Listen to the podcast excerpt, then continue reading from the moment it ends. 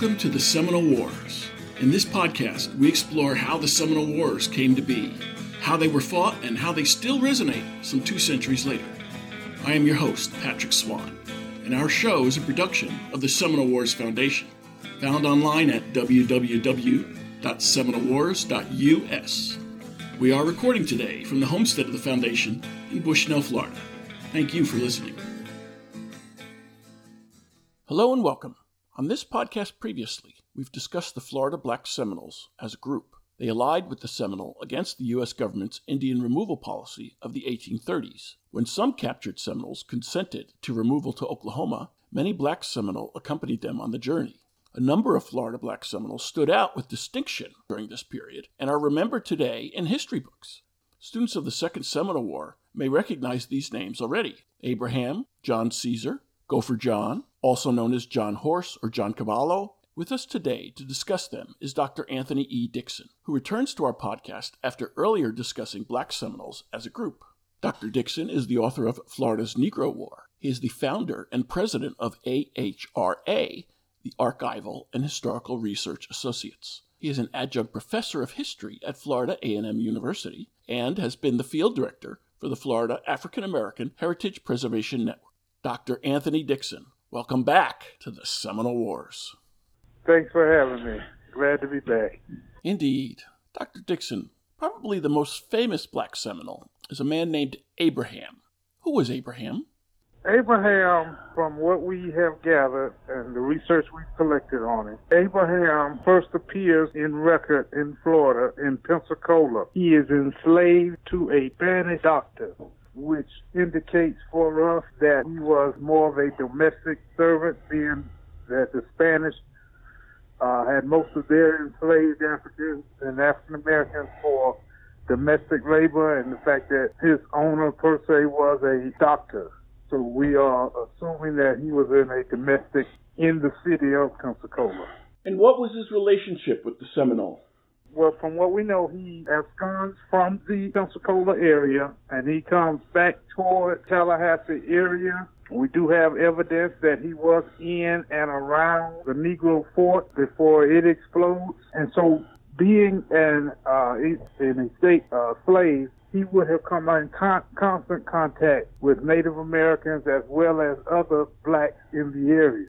And so he began to cohabitate with the rest of the Florida Maroons, originally beginning going into the Panhandle area and then going down toward uh, Gainesville in a, in a southeast direction. What do you mean by the term Maroons? Maroons, these are escaped slaves. The first record of our Maroons actually comes from the Spanish. In this earliest recording evidence, they have their very first established or where they tried to establish their very first settlement. That settlement was actually uh, destroyed. There was a riot. The Native Americans attacked it. The African slaves helped burn it down, and they absconded into the Florida wilderness. And so we say that's the very beginning of what we call the Florida Maroons. And in time, as uh, La Florida began to get settled, and then, of course, the English colonies began to emerge. More and more Africans began to escape and come down into La Florida. And then we even get to a specific period where we see groups of runaways coming primarily out of the Carolinas who are bringing a distinct culture with them. We call this culture Gullah, and the language that they speak is called Geechee. And so what we find is that as more and more of them beginning in the late 17th century, began to come in. They bring this culture, this language is actually intermingled with and brought in with Native American terminology and Native American words. And so then it becomes known as what we call the Afro Seminole Creole dialect. And so it is through that cohabitation and that, I guess, paths crossing uh, by living in the uh, wilderness, we began to see the different maroon societies pop up, beginning first along the St. Johns River, then in time, as plantation society begins to grow and increase in the state of Georgia, and Georgia is becoming that colony, that 13th colony, we start seeing a shift toward the west first, and then down into present day Florida, into the Tallahassee and Gainesville area. And so this is where we start seeing the distinct bands of the different Florida Maroons, which develop into the bands of Black Seminoles. How did he help the Seminole to prepare for what he and many of them saw as an inevitable war with the U.S. Army? Well, I think it is important to understand that Abraham is a truly a dynamic person for his time because he, in his life and his experiences, it placed him in different positions. So he was able to become uh, quite multilingual. He understood Spanish words, he understood Native American words, he understood Gullah, ASC, and of course English. And so in that, his ability to speak and talk with various people is what kind of increases ascendancy into power in terms of being a leader for the not only the black Seminoles but the Seminole Nation because he then becomes the most trusted advisor to the primary Native American chief. And so that placed him in a very high position there. And so we see in different time periods and different negotiations where Abraham is clearly the person who's doing the interpretation as well as doing the talking to the U.S. government and to the military. Uh, we see it even as far back prior to the Second Seminole War beginning, where Abraham is a part of earlier negotiations between the Seminoles and the U.S. government. Did the Seminoles and the Black Seminoles have different motivation for waging the war and for bringing to peace? Yes, what we find is that even in the earliest times, when they first and when I say earliest times, I mean prior to the Second Seminole War and after the First Seminole War. We see negotiations um, beginning to develop around the ideas of immigration, and that it was about the Native American removal and the black removal out of uh, Florida. And we can clearly see how the importance of it is. Florida does not become a U.S. territory without the First Seminole War. So it's clear that how the Native Americans and how the blacks go in Florida, so does how Florida goes in terms of progression into becoming a United States state. And so what we find though is that Native Americans do not wish to leave Florida.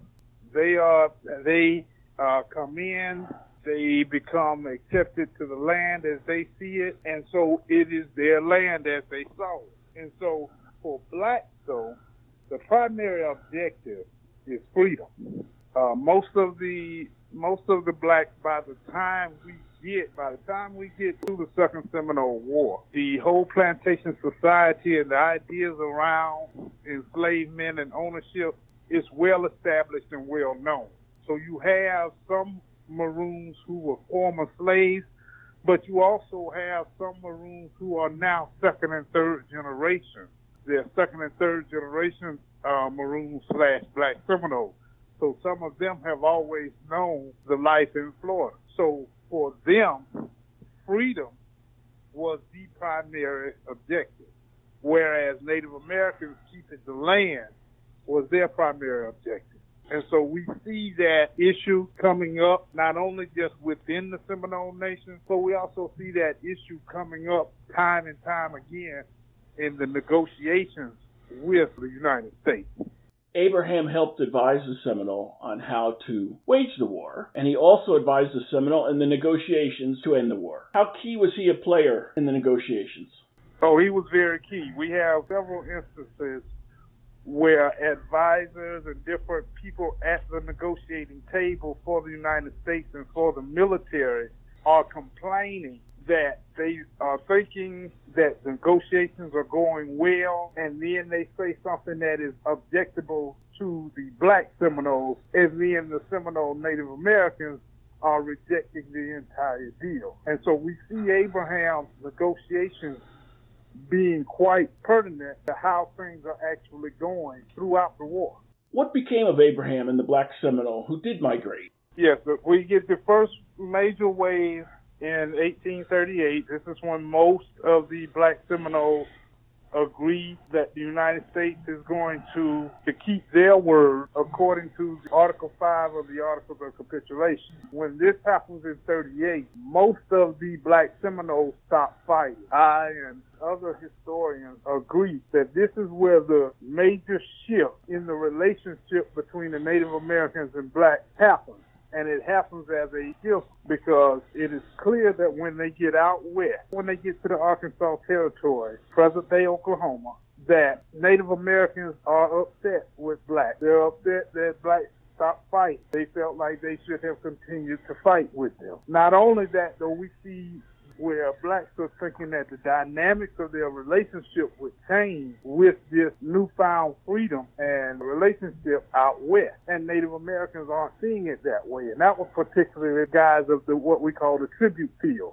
Basically, in Florida, there were three fields between a Seminole Native American village and a black Seminole village. One of the fields was for uh, the Native Americans. Another field was for the black Seminoles and then the third field was a field that they worked together, but it went to the Native Americans as a tribute field. Now, Native Americans continued to expect that tribute field once they got out west. And black Seminoles did not think that they needed to continue to give them a tribute field because the tribute field was also tied to the under the guise of protection. And they didn't need to pay for protection anymore. Right. The whole relationship began to deteriorate once blacks began to stop fighting and agree to immigrate to the Arkansas Territory. Besides Abraham, there were other notable black Seminoles. One was John Caesar. Who was John Caesar?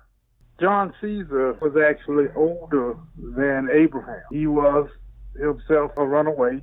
He absconded himself, uh, but he would go back to the plantations on a regular basis. Now, he was located along the St. Johns River. He belonged to the Maroon Society and the Black Seminoles along the St. John. By this time, we were calling them Black Seminoles. His main job was to recruit. He would go and convince those to abscond. He would convince them to escape and come grow the Maroon Society. We also see him as being the top advisor for the Seminoles as a whole, which would have made him the chief black Seminole along the St. Johns River and in the St. Johns Band. What we know from him is that he also primarily led what we call a plantation raid, where they would raid a plantation, they would get supplies. So how did John Caesar lead? Well, John Caesar was considered the black Seminole leader for the St. John's Band.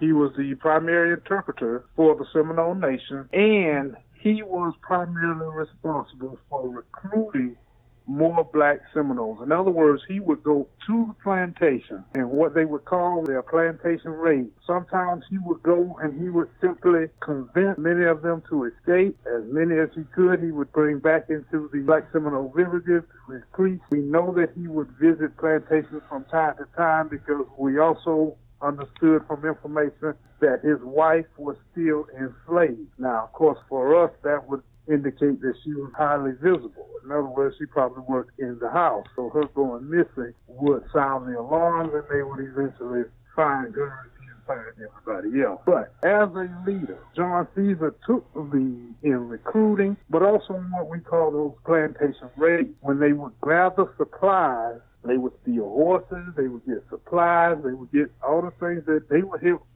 for their survival. And then in certain instances, they would actually even burn the plantation down as well. We do notice towards the end of 1835, for those latter months, there was an increased effort to garner supplies and things of that nature. It gave us the verified proof that we needed in trying to understand how the Seminole Nation got ready and prepared themselves for the Second Seminole War. And we know now that those plantation raids in the fall of 1835 was specific in nature in terms of getting prepared for what they thought ultimately would end up in war. His leadership also came into question and it indicated what was to come in the future. After the war gets started, during one of the negotiations, John Caesar says something that is primarily in favor of the black Seminoles. And so the Seminole Native Americans are not happy with him. And so this is where we see Abraham really rise to be the most trusted black Seminole. We know Abraham survived the war and went to Oklahoma, and John Caesar died in a plantation raid. There's a third black Seminole, John Cavallo, also known as John Horse. Who is he?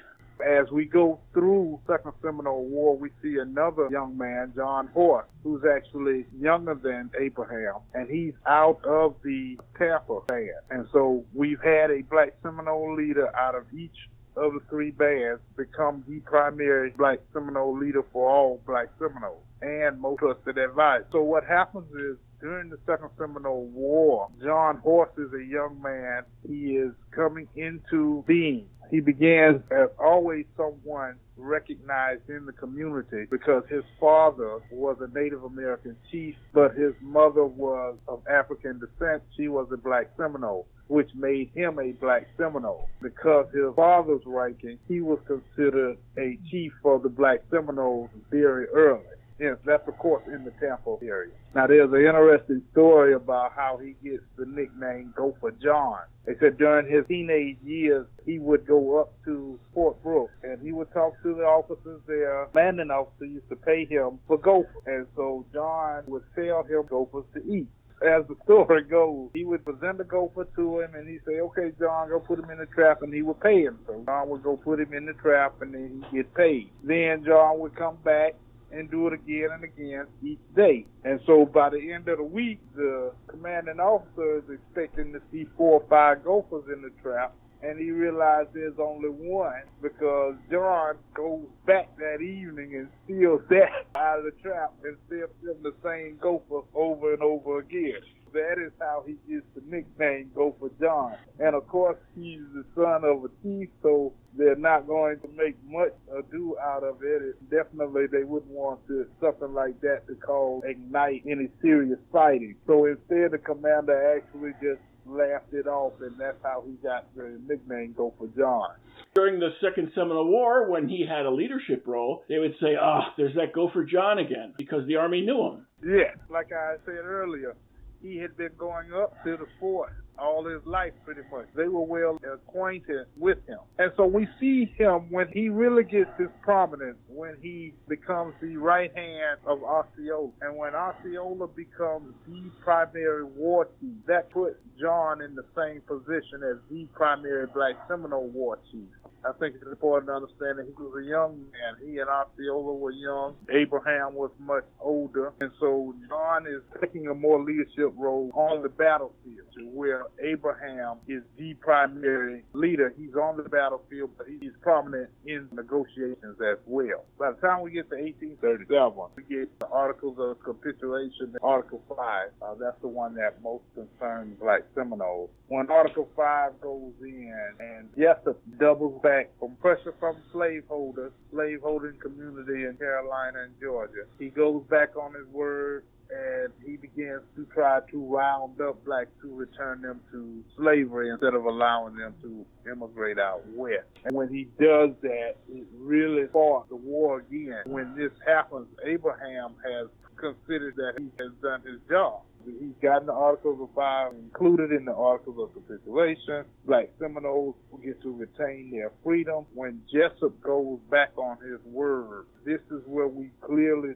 see John Horse taking the leadership because now all negotiations have been done. There's nothing else left to negotiate. They went back on their word, plain and simple. Now they're just fighting. At that point, this is where we really see John Horse beginning to emerge as the primary leader. He advised Osceola. He fought with Wildcat. Any other famous names? When we start talking about famous names, I think it's more important we look at those events because it is at this point, once we get to the 38 and 39, Abraham leaves, but John Horse returns. That is the clear point when he becomes clear government guide, a government agent to try to persuade the other black Seminoles that it is not a hoax, that the government did keep their word this time, and that they are out west in this territory living free. This is clearly where we see him as the leader. And then even further on into Black Seminole history outside of Florida, we see him as the leader who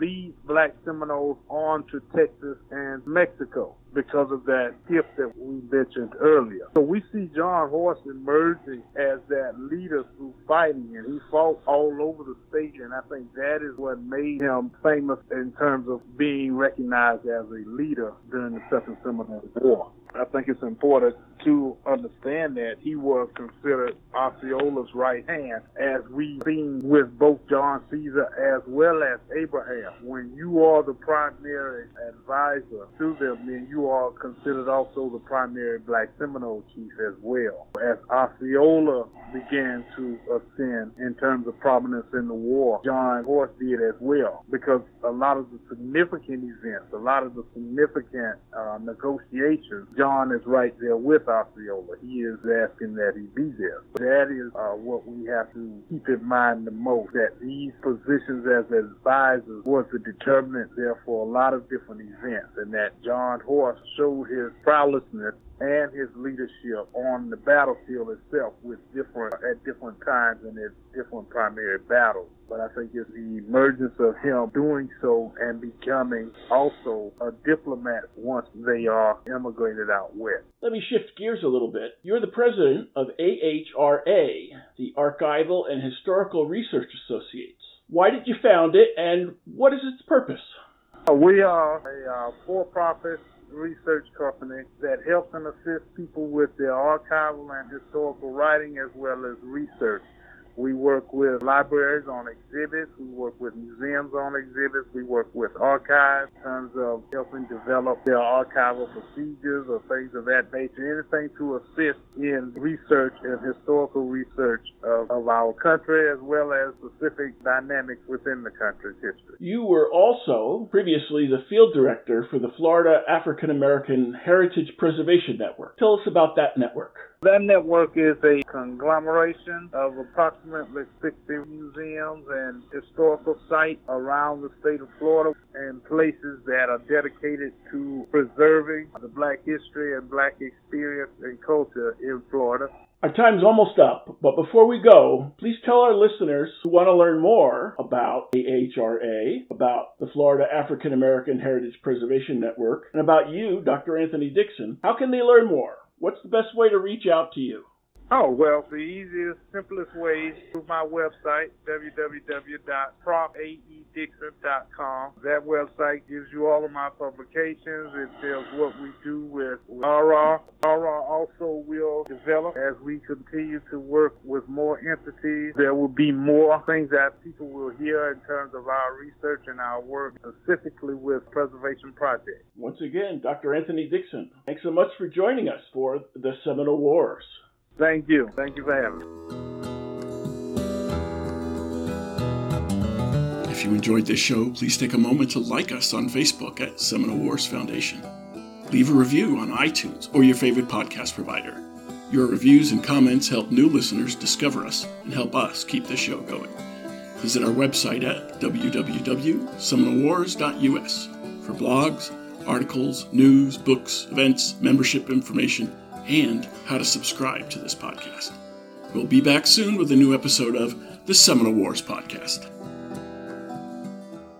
The Seminole Wars Foundation is a 501c3 nonprofit organization dedicated to preservation, education, and publication of Seminole Wars history throughout the state of Florida. This podcast is copyrighted the Seminole Wars Podcast 2020, all rights reserved. Front bumper music, The Devil's Garden, Roast 'em, provided by kind permission of Reedy Youngman.